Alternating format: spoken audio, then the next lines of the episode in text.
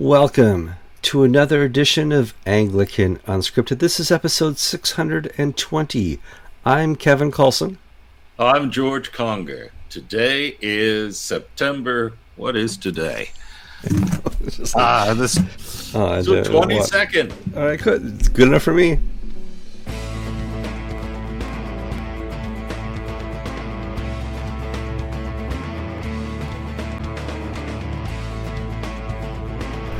All right, welcome to another edition of Anglican Unscripted, and the, we're throwing the script out this week. I took no notes in our pre-show.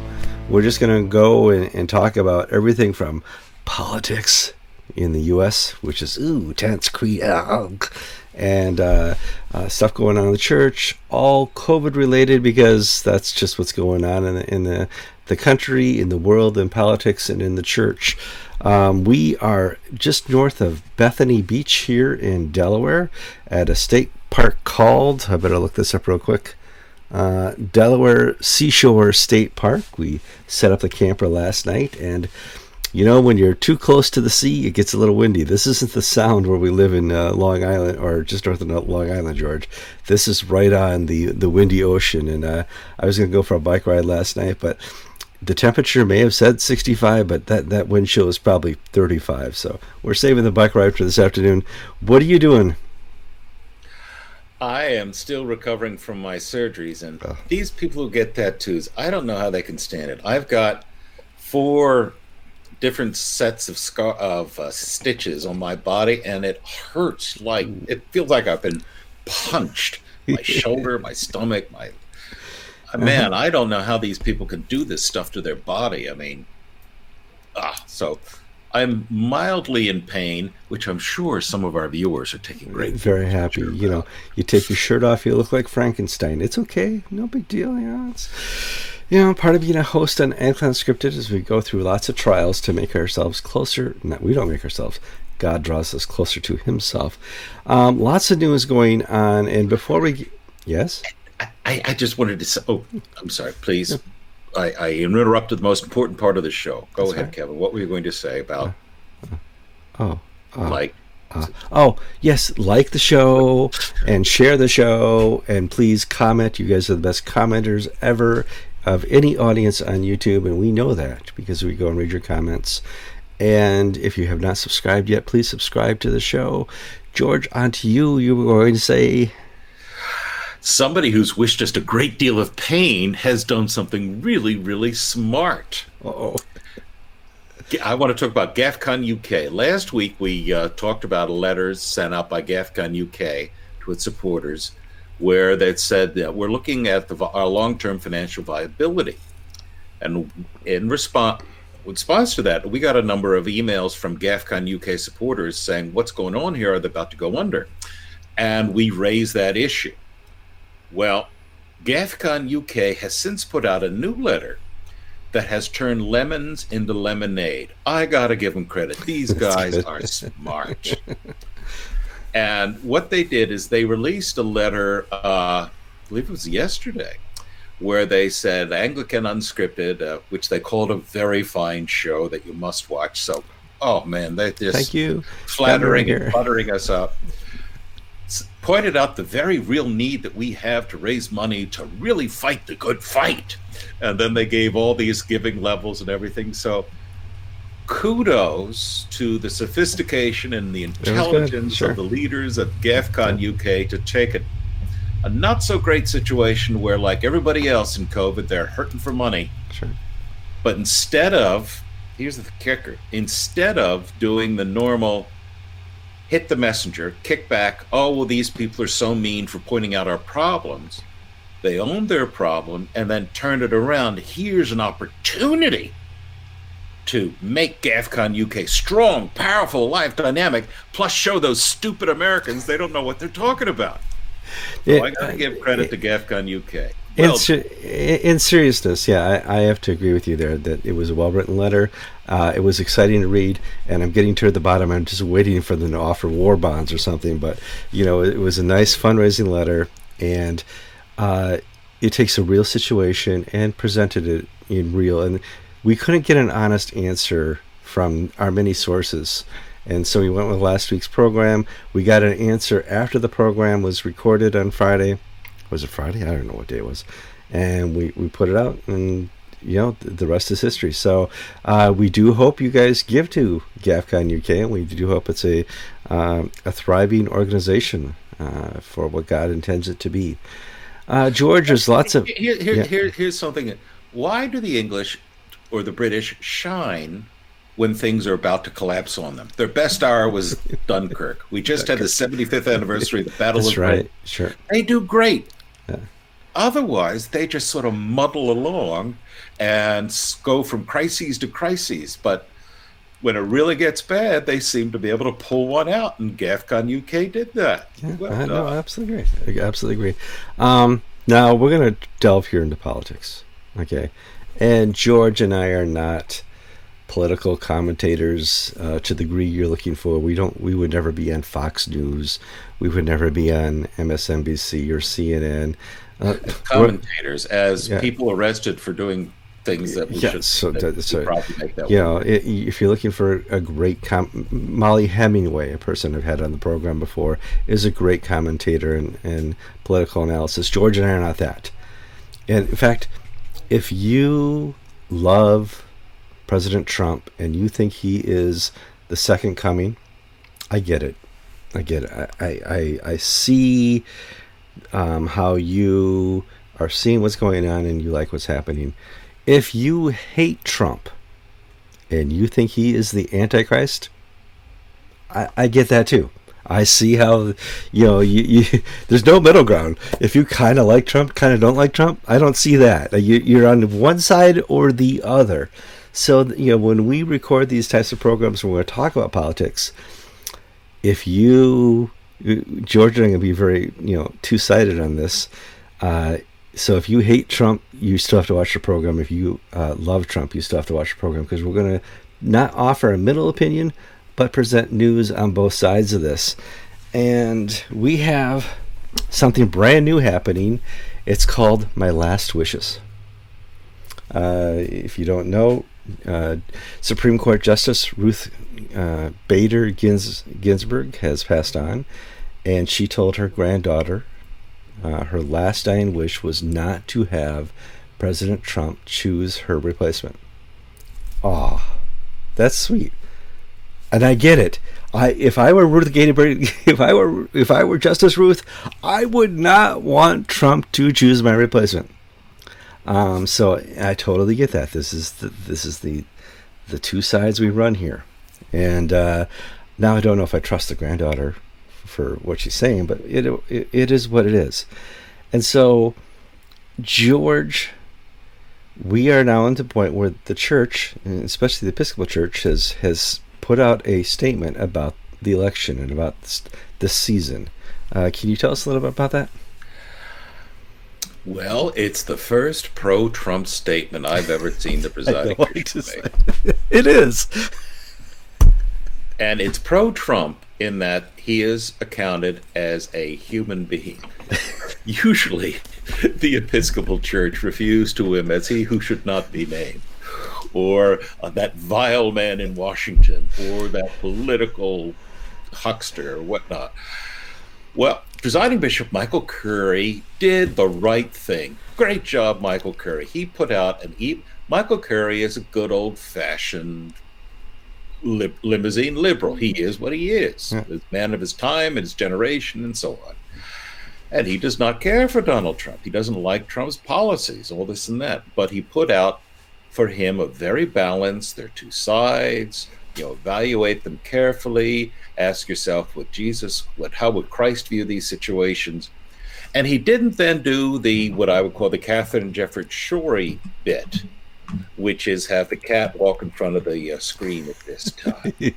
That's uh, cute. We got to keep that. Scoot, scoot. oh, with the claws in my chest. The uh, which which is and Jesus would do what the Democratic Party would do. He didn't do that. No, he didn't. So he offered a, and then he went on to say that Episcopal bishops and the Episcopal Church never, ever, ever endorse candidates. Now, the only Gene Robinson was famous, uh, infamous for many things, including breaking that rule. He endorsed Barack Obama, actively campaigned for him, Mhm. and this was considered something. Well, you just don't do that, Gene. Well, Gene had been doing so many things that you just don't do. I don't think they, he cared anymore. No, it was yeah. But we're sort of getting back into that uh, sense that the church must be a church for people of both liberal and a conservative political views, not theological views. It must only be liberals. Well, no, but you could. Presiding Bishop Michael Curry could put that type of letter out because the entirety of the leadership in the Episcopal Church is liberal or uber liberal. And they want to think of themselves as being bipartisan, you know. And so, you know, if you're bipartisan, name for me uh, by 10 bishops currently serving in the Episcopal Church who are pro life, who would show up at a pro life rally. No. And name for me. Things. Two Yeah. different things. No, hold. Name for I'm me. sure there are more than 10 who are pro life, but how many will show up at a rally? That's the key. That's the key. How, how many of them voted for President Trump? Again, uh, we probably have many, many more than you would think. But, but they'll never the admit it. culture is not to uh, not to uh, well if Well, you are it- going to break that rule you break it in one direction on the Mhm. liberal side You too. Uh, I- because- Well, the well, you said the culture. The Episcopal Church is the original cancel culture. If you stood up and you were on the conservative side in the '80s and, and early '90s, you slowly got yourself canceled. Uh, you were no longer invited to the meetings that you needed to be. You were slowly put out of leadership. The same has happened in the Church of England, and so the cancel culture has existed in the church long before national politics. yes and no um, because remember that uh, how come no one's ever canceled me? And i'm as obnoxious and opinionated as they come. Uh, well yes and no. We have to remember that there are a good number of episcopal clergy who had martyr complexes who were looking to die in a ditch Mhm. or were looking for trouble. I remember you and i were at the uh, what was it? Uh, not cincinnati what's that other town in ohio where the convention was? Oh, was Columbus. Columbus. We were at the Yeah. Columbus Convention Mhm. that elected Katharine Jefferts Schori. And after the vote, I talked to John David Schofield, Bishop of San Joaquin, and asked him how he voted. And he said he voted for Katharine Jefferts Schori, as did John David uh, J- Jack Iker did. But John David Schofield and another number of conservative bishops, active and retired, voted for Katharine Jefferts Schori over Henry Parsley, a moderate from from Alabama, so that the whole house of cards would come down. They wanted to force things and bring it to an issue. So to then then complain about Katharine Jefferts Schori being mean and unfair when you when she only won by one vote. She only beat Henry Parsley by one vote. Be careful what you wish for. I mean, if you try to fiddle the system, eventually you may have a short term win of the most obnoxious, atrocious person as presiding bishop, but then it's going to turn around and bite you. Uh, and this is what happened with these guys. I wonder if this is mimicking the the political situation we're in now with Trump. But we'll see. Um, yeah, I mean, uh, uh, Frank Griswold was famous for protecting Keith Ackerman, Mhm. putting him on the committee. Keith Ackerman was on the standing committee of the Episcopal Church at one time under Frank Griswold.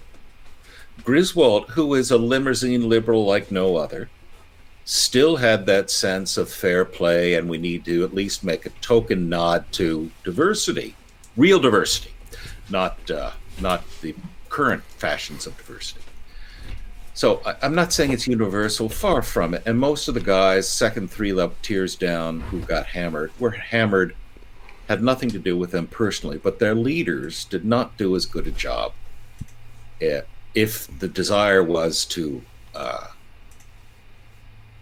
reform the church from within, they decided they were going out and they're going to go out in a bang.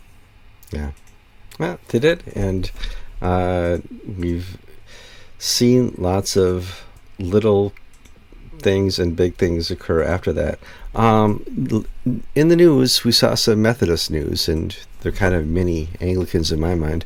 Uh, so we may as well talk that the Episcopal Church and the liberal Methodists are going to have a unity thing, but maybe not. What's what's the latest on that?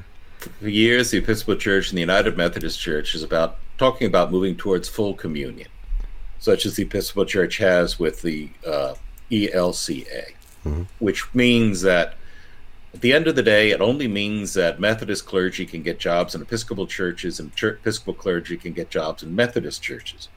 Because we already have full communion, because no Episcopal church that I know of will stop a Methodist from coming up to the altar to receive Holy Communion.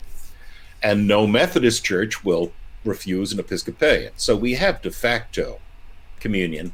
We're not just talking about jobs for the boys. That's what I thought, yeah. Well, this was put on hold because the Methodists are in the middle of unwinding the United Methodist Church into a liberal and conservative branch. And the Episcopal Churches Committee met with the Methodists Committee working on this, and they said, well, let's wait till you're unwound. And what they didn't say, which was probably the reason, is we don't want these conservative Methodists uh, part of our new show. We want to wait till you get rid of all your bad eggs. Then we'll then we'll have a uh, full intercommunion. It's once you get rid of all your ACNA types. Well, now isn't this an opportunity for the ACNA types to uh, have full communion with the conservative Methodists? Then certainly is. Is I mean, ju- just uh, I don't know the full state of the North American Lutheran Church's ties.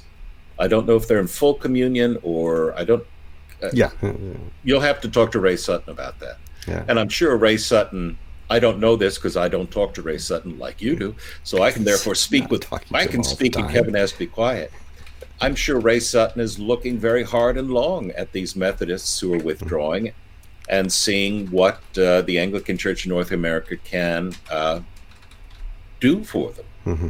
as fellow brothers in Christ who have similar ethical and uh, doctrinal uh, similarities and a good history together. All right. Trying to think of any like we threw this script out with this one. Remember that. So we're, we're going off the top of our head. Any other news you can think of, George? Yes, the uh, Church of the government in England has uh, forbid Irish Catholic families from gathering for dinner. That's right. well, it's nobody no more than six, six people can be gathered in a private home. So if you've got six kids, you got to have two upstairs mm-hmm. uh, until the first shift is done eating uh, dinner downstairs. Yeah. Uh, the, the from my outsider's perspective and full of an absence of knowledge. Um, I read the I read yesterday more people died in traffic accidents than died of COVID in COVID infection in Britain. Mm-hmm. Yet Britain is poised to go back under a new round of heavy-handed restrictions on gatherings and things of that nature. One of these restrictions are no more than six people in a social setting, and so I, I've well, you say restrictions. Observing. Isn't this just advice? Well, it's guidance. Guidance. But see, the problem is the British character is they don't know the difference. But see, here's an American speaking. If the government gives me guidance, if I want to do it, I'll do it. That's right. Guidance only in an American context reinforces what you're already going to do, or you ignore it. In mm-hmm. Britain, that's why Britain always had such a rough time from the EU E would put out these directives and guidance. And the Italians would say, "Yeah, we're not going to do that." The British would follow it to the letter. That's right. Well, mm-hmm. they have this guidance, and so the Church of England interprets guidance as, as being law. holy writ set down from God. they don't actually view the Bible as holy writ set down by God. Yeah. But something put out by the uh, health by department, the, uh, National Health uh, Service, yeah. that is from God. So they they're well, this is not a time to talk about the reality of COVID or this or that, because I'm no expert. But I do think that we've reached a point where there's such an exhaustion with the overreach of experts, of people who have been, you know, in the United States, the CDC is now looking at me like a clown college, not the Center for Disease Control. Mm. First, masks were bad. In fact, they made it worse. Now they're required. it's spread by airborne contact. It's not spread by airborne contact. It's spread by toilet seats. It's not spread by toilet seats. Now it's mean, eyes. Now you now your eyes are your leading uh, cause of infection with COVID. Yeah, no, I, I we. That's why that's why climate change is dead because you know all the science says. Well, the science has been wrong continuously, and it changes uh, week by week. In fact, it, it, have, if there if COVID was not going on and the, the press were not so focused on Trump, you would have read uh, three weeks ago this amazing climate scientist uh, step back. They put out this major paper and said, yes, all our forecasts were overreaching and using assumption data. And this is from one of those big German places where, you know, real scientists work. and, you know, one of these places is always, you know, always looking at the negative uh, news and climate science has finally came back and said, well, our models were over assumptuous, and clearly, if you look outside, it's not as hot as we said. The glaciers are still there, and the sun still rises and sets. We're sorry about all that. We will redo our models for our next set when we're fundraising next year. It's like, wait a minute. that would be well, I'd probably never never make headline news because the news is all in for climate change, but if it weren't for the single focus on Trump and the single focus on COVID and the single focus on everything bad, there was actually good news about climate change, and it never made it never made it the papers. It was so sad. So, because the the rule of experts, mm-hmm. uh, the rule of science is is gone. Yeah. Because science has become as politicized as any other endeavor. Yeah, absolutely. Of you have um, you have uh, scientists withdrawing papers uh, or downplaying their results if they're politically incorrect. Um, it's not just the social sciences, which have always been a bit squishy, but the hard sciences of uh, just pandering to the latest knowledge and this and that. Now, I'm not a virologist. I have no knowledge whether hydro- hydroxychloroquine uh, is good, bad, indifferent. I know we both took it when we were in Africa for mm-hmm. malaria. Uh, didn't do me any harm. Uh, I, was, I, was, I was constipated, but whatever. Yeah. There you go. uh, that you, you should get on MSNBC and share that. And that'll be another reason. But the, the, the point being that you know the, the scientific experts are seeking to scare uh, the opposite side, not to say, well, there's a 30% chance or 40% chance it'll be effective. It's either completely effective or it's completely poison. Mm-hmm. Um, and so I, I who have taken this in the past, sort of look at both sides, saying, no, after I took this medicine, I didn't just jump up and r- run a marathon, nor did I drop dead. Uh, well, you came back from one Africa trip pretty sick, but that had nothing to do with the medicine. Oh, that, that, that was dysentery. That's, that was, that was really bad. But that's it. We've lost. We've lost the middle, George. You, we are so polarized. Cholera, cholera. I had cholera. That's cholera. That's right. We we love. That's why this lovely complexion of mine tinges yellow. It does a little. Yeah. See, mine's done with light, white, yellow. Um, Mine is blood pressure and color. so we, we're so polarized right now. You love or hate Trump. There's nobody says, yeah, he's okay. There's nobody says he's okay. It's the same with COVID. You know, you love or hate the treatment. Um, it'll kill you or it'll cure you. Kill or cure. And there's just no middle ground anymore, George. We've lost that. No, well, no news journal, no news journalist puts out a two-sided story because every story has two sides, at least. Mm. Yeah. Part part of this, I've never had much patience with the evangelical wing who have said that Trump is a bad, as does bad things, therefore you cannot support him politically. Um, I've never had much patience with that, and it's not just political. I mean, whether whatever Trump's politics are, um, if you're the, there's a strain of American thought that needs to deify uh, their their leaders or their workers. Uh, so we have this new thing with the replacement of uh, Ruth Bader Ginsburg as a judge. uh, okay, in 2016, the Republicans played hardball and didn't let Merrick Garland have a vote. And now they're pushing uh, a vote for whomever President Trump will choose. And people are shouting, hypocrisy, hypocrisy. And the Republicans are coming back, well, we had this rule and it still applies, this and that. And I have no problem whatsoever of the Democrats and the Republicans taking opposite viewpoints because I view this as a political act. It is political. Yeah. It's a political act. Mm-hmm. Yet these people get so worked up about politicians being political. It's uh, because they invest or, in them some virtue. Yeah. All politicians that, lie. They're, they're all Scott. I mean, all of a sudden.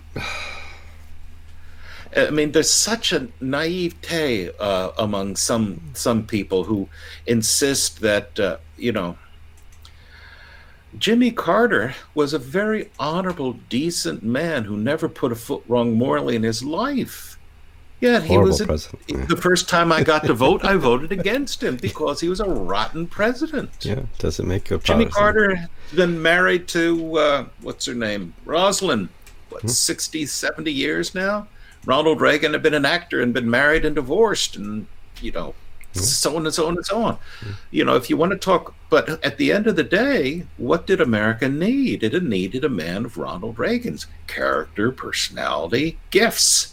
It didn't need Jimmy man of Jimmy Carter's gifts. It's... And maybe after going through the morass of of having had Lyndon Johnson and uh, Richard Nixon, you needed somebody squeaky clean like Carter to sort of cleanse the palate before you got back to work again. It's no secret that I did not vote for President Trump. And I'm extremely pro life. And if after four to eight years of pro Trump, uh, of the Trump presidency, we no longer have uh, a million babies aborted a year, I may have been not on board when I should have been. You know, if you want to look at the ends justify the means, wow. Well, okay, this is a great example um, for uh, for abortion. So I don't know, George. I don't know. It, once again, we're not the best political analysis. If you want church and Anglican and Episcopal analysis, this is where you go. It, we, there's a letter out there this week that says this. Secularization of modern life, of where when you believe in nothing, you'll start believing in anything. That's it. I, I think that was uh, Chesterton who said that. Yeah. I may be wrong. No, Probably am wrong. But if you keep your eyes focused on Christ, if you keep your eyes focused on the gospel message, if you keep your whole spirit and self focused what is important, eternal, unchanging, the crap of life, Republicans versus Democrats, this, that, and the other, is of such little consequence to the eternal ver- verities of the message of salvation in Jesus Christ. These, I just. From a historical perspective, let's. I want to step back with the, the judicial nominee thing. So far, whenever a president has nominated the ultimate conservative, this is the guy who or the lady who's going to once again overturn something we don't like and we're going to go back to legislative law and not uh, judicial law. This this is the person. When a conservative president nominates a conservative justice, they usually are moderate at best, which we just recently found out with the last two uh, Supreme Court justices coming from Trump. If I were the Democrats, I would not make a big deal of this because you're more likely than not not going to have the ultimate conservative judge come from Trump or any other um, uh, conservative president, Republican president. In fact, if I remember, the most conservative judges came from some uh, liberal or Democratic presidents. Uh, and actually, the, the, most conservative judges on the bench right now, Clarence yeah. Thomas, came from George H.W. Bush, yeah, who so. was the, a moderate. He was not a conservative. That's right. So. You never know, George. George, this show is going to be eternal. We're almost up to 30 minutes. We need to cut this out. I'm Kevin Carlson. And I'm George Conger, and you've just wasted another half hour of your whole life. with you'll never get it back. Cool. With Anglicans Unscripted, ex- episode six hundred and twenty.